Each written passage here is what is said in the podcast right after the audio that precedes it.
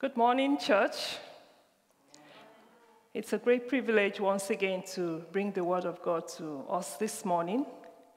And in continuation of our series on the Sermon on the Mount by Jesus, on what looks like for the kingdom to have arrived, in how we can experience the power as well as the presence of God every day.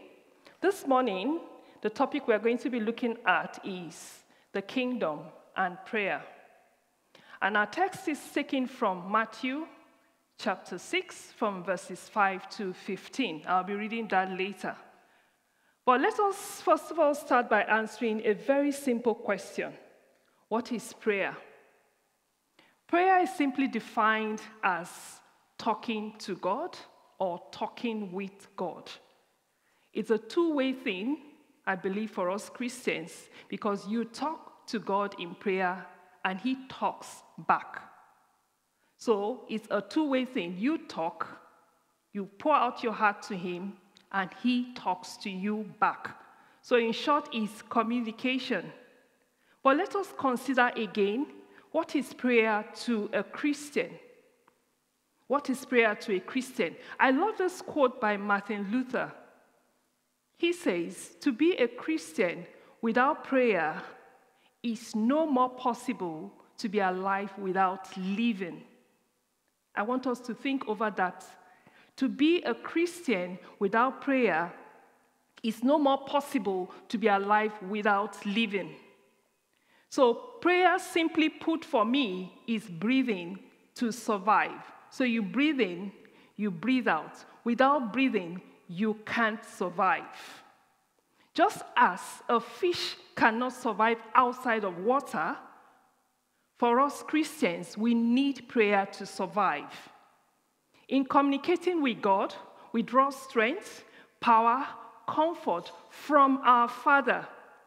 And Jesus demonstrated this throughout all his life on the earth. We read in passages of the Bible that he went to a lonely place to pray. He went to the mountain. He set aside from his disciples. Jesus prayed, he prayed, he prayed. And his last words on the cross was a prayer. So we can see the importance of a prayer.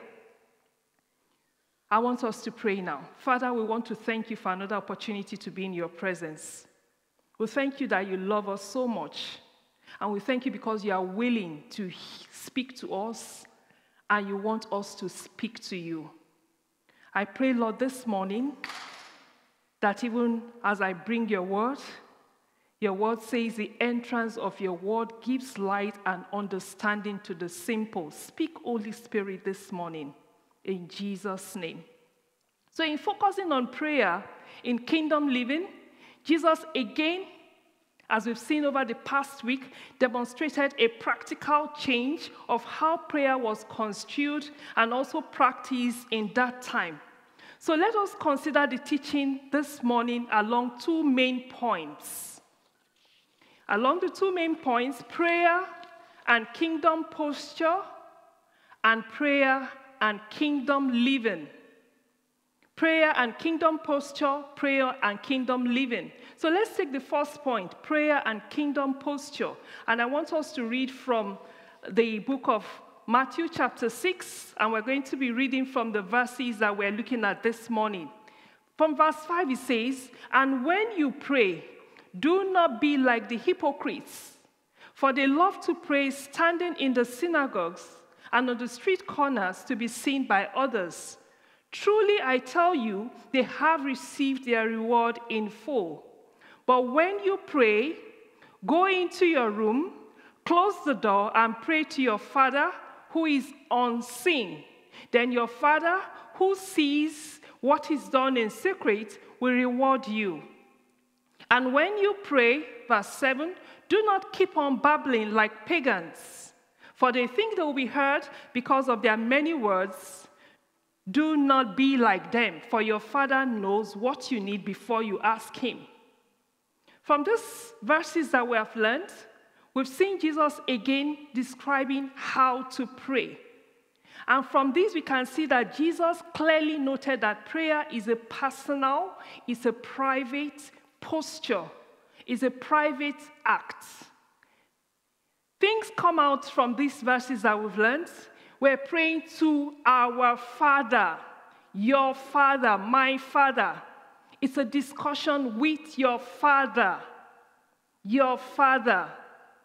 It's not for show off, it's not to draw attention to yourself, it's a private affair in the secret place.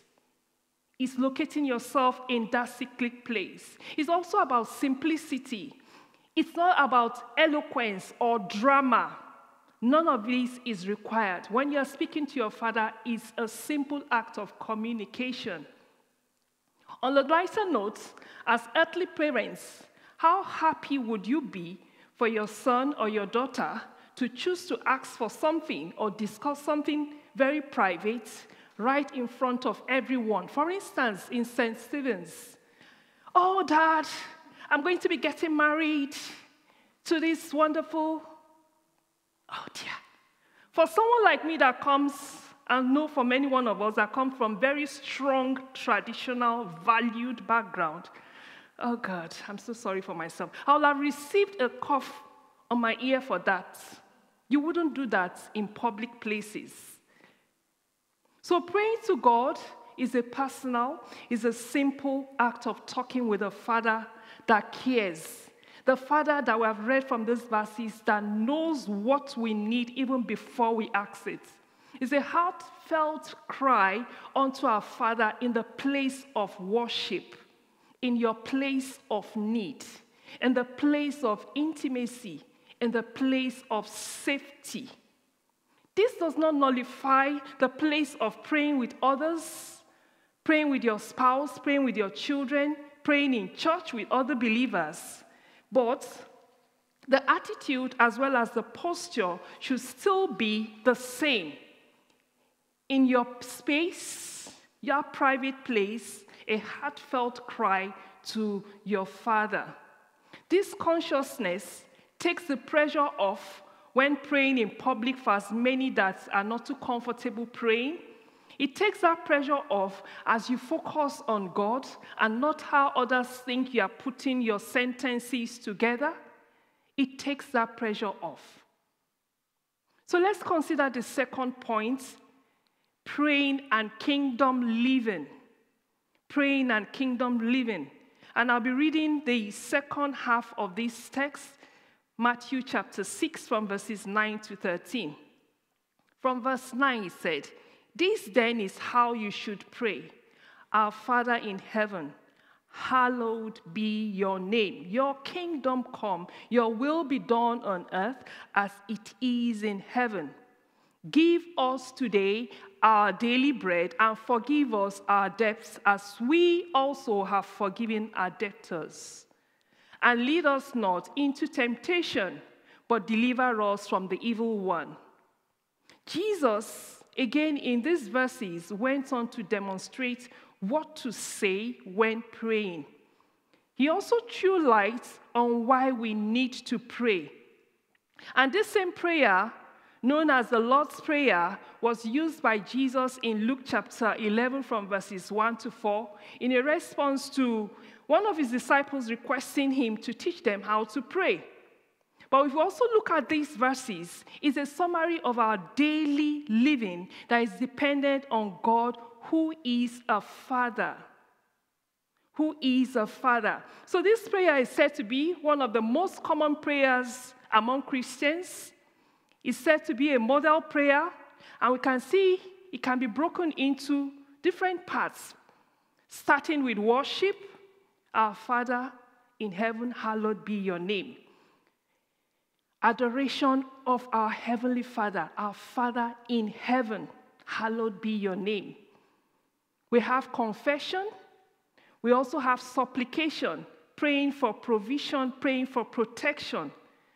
And in some verses or in some chapters of the Bible where it's, uh, in some translations, you have it ending in worship.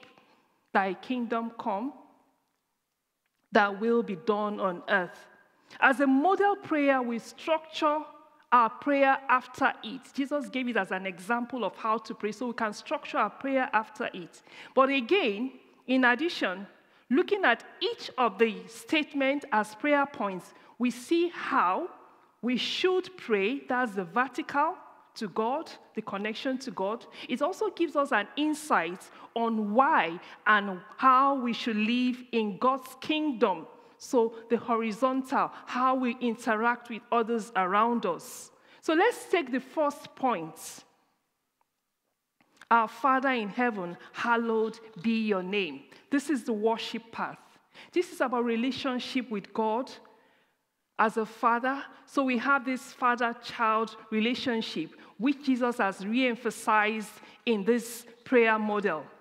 Who are we praying to God? Our Heavenly Father, who is also a universal Father. So we all have the same Father as Christians. He's omnipresent. How comforting. That is everywhere. So I can talk to Him everywhere. In John chapter 1, verse 12, it says, Yet to all who did receive him, to those who believed in his name, he gave the right to become children of God. Children born not of natural descent, nor of human decision or a husband's will, but born of God. So, as his son, as his daughter, in beginning our prayer, in worship, we enter into his presence with thanksgiving and praise in honor of this great God the King of Kings, I dare to call the King of Kings Father. The God that is glorious in holiness, the God that is fearful in praises. Just imagine it for a minute that you dare to call Queen Elizabeth your mom. And think of the Heavenly Father you dare to call the King of Kings, the owner of the universe, your Father. How wonderful. The second prayer point Your kingdom come, your will be done on earth as it is in heaven. That we pray this brings our attention to the fact that we are a part of a kingdom. That God is interested to be demonstrated on earth. And that is the purpose of creation. That is why man was created to demonstrate God's presence on earth. If we look at Genesis chapter 1 from verses 26 to 31, but I'm just going to look at verse 26, it says, Then God said, Let us make mankind in our image, in our likeness, so that they may rule over the fish in the sea and the birds in the sky, over the livestock and all the creatures that move along the ground. It's interesting for us to know that even though sin came in when man fell, and the prayer again, Jesus re echoes that the plan of God still remains, that God is still interested in us.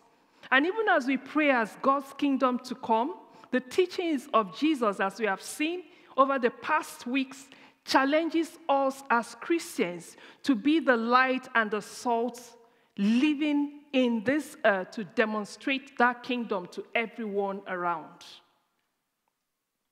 Let's look at the next one, verse 11. Give us today, this day, our daily bread. That talks about provision.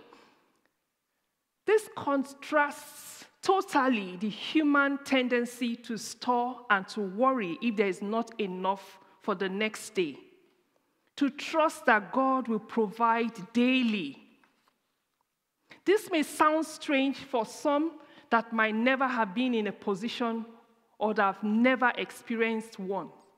I want to share this testimony in glory to God because I was humbled when I came into this country, when I moved from a position of having enough and moving into a position of want. It was a difficult period, very difficult having to live daily to depend on God to provide. And I remember one of the Sundays we were coming to church, we had just enough money to bring us to church, and there wasn't enough to get us back home. And I told the children there was never going to be a day that we're going to sit at home because we didn't have money to come to church. So we stepped out and we got a ride to church. So God had done one.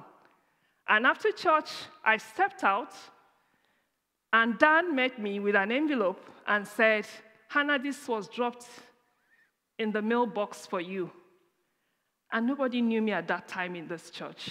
I sit at the back with my boys there, and no one knows me, but God knows me. And that envelope had my name and my surname correctly spelled on it, so definitely it's me. And I shook it, and I knew it was money inside, and I was wondering, who knows me here? Stepped out, we had virtually toothpaste had finished, everything had finished. We were using a pay as you go meter. The electricity was running out, everything was running out. I stepped out, I went into Home Bargains and I opened the envelope and it was money inside. I felt goose pimples go all over me. And I told my children, I brought out the money and I said, God knows the address of our house. Daily, daily, daily sustenance. And God has done so many other miracles after that. I'm humbled by this experience and also grateful for that fresh understanding of daily sustenance. The interesting thing is, up to today, I don't know who gave that money. So God demonstrated his kingdom in my life, even in this assembly. So I'm grateful to that person if you are listening to me today because you proved again that God does care about my daily needs and He does care about everyone's daily needs. So it's an understanding from this prayer that our daily provision comes from God. He's interested in our daily sustenance. A kingdom's heart is one that puts God first and a total dependence on God's provision. The God that feeds the birds, He fed me. He's still feeding me. That same God cares for it. And we're going to see more of these teaching series on that in the next couple of weeks. He cares. He's our loving Father. Verse 12 says, And forgive us our debts as we also have forgiven our debtors. And going further, I'm going to jump to verse 14. It says, For if you forgive other people when they sin against you, your heavenly Father will also forgive you. But if you do not forgive others their sins, your Father will not forgive your sins. So, very clearly, we see this place of forgiveness forgiveness from God and us forgiving others, which is linked to answers to our prayers. This prayer point echoes our tendency to fall into sin. It shows us the source of forgiveness, remembering the, so, the story of, of the prodigal son and the father how the father forgave the son even before he came asking for forgiveness. The story of love. It's interesting also to note here how God also wants us to live with others, reminding us that we are product of his grace and mercy, hence should show same to others. Unforgiveness, I'm sure we have heard, is like drinking poison and expecting somebody to die. It can't happen. And for it to be included as a prayer point shows how hard forgiving others can be. But it's also a reminder that unforgiveness can lead to unanswered prayers. That is the truth. Hence, every effort should be made to forgive others. We should try by all means, the Bible says, to live in peace with all men. Live in peace. Let go. Let go. Another prayer point, verse 13, and lead us not into temptation, but deliver us from the evil one. The New Living Translation says, Permit us not to fall into temptation. Preserve or guide, guard me from falling into sin. So, praying God's protection over our lives is critical. We have dealt with temptation before, and so we're not going into much detail, but we know temptation could be the test of individual by God, for instance, the example of Abraham, or by Satan when he tempted Jesus or Job. It is to cause us to sin against God. And Jesus, in speaking to Peter before his arrest in Matthew chapter 26, verse 41, he told him there, Watch and pray so that you will not fall into temptation. The spirit is willing, but the flesh is weak. So we need to pray that God should guard us. He should help us not to fall. And this is a fresh and a constant reminder that as kingdom minded believers, living in the flesh is a daily fight with Satan that can only be won by God's intervention. It's a daily fight. Ephesians chapter 6, and I'm going to be reading these verses that we're familiar with. Finally, verse 10 be strong in the Lord and in his mighty power. Put on the full armor of God so that you can take your stand against the devil's schemes. For our struggle is not against flesh and blood, but against the rulers, against the authorities, against the powers of this dark world, and against the spiritual forces of evil in the heavenly realms.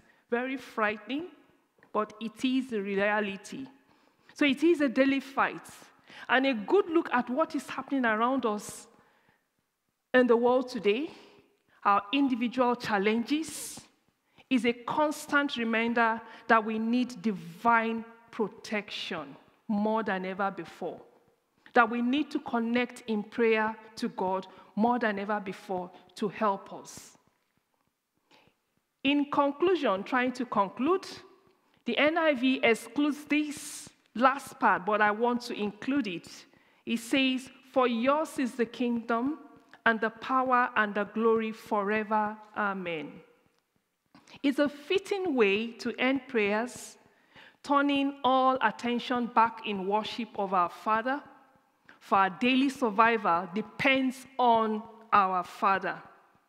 And in our journey to revitalize, re engage, and reinvest, prayer cannot be separated from kingdom living. It is a part of it. For God's kingdom to come in our lives, it will take bowed knees in prayers. I would like the band to come up now. For God's kingdom to come in our lives, it will take bowed knees in prayers. It will take us calling on to God. In praying to God and being a part of His kingdom, we have also seen is also about how we live with others, and it is about remaining connected to our Father, who is the only one that can help us to be overcomers in this life. I want to ask a question even as I begin to close. Is he a father to you? Whatever your circumstances or the situation around you this morning, God's help is only a prayer away. Will you pray, Our Father in heaven, this morning? Father, we thank you. We worship you.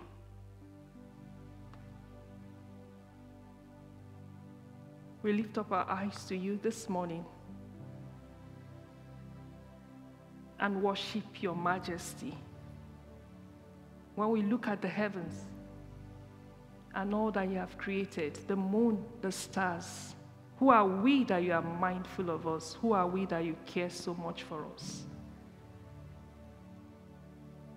We call out to you this morning, our Father in heaven hallowed be your name. Amen.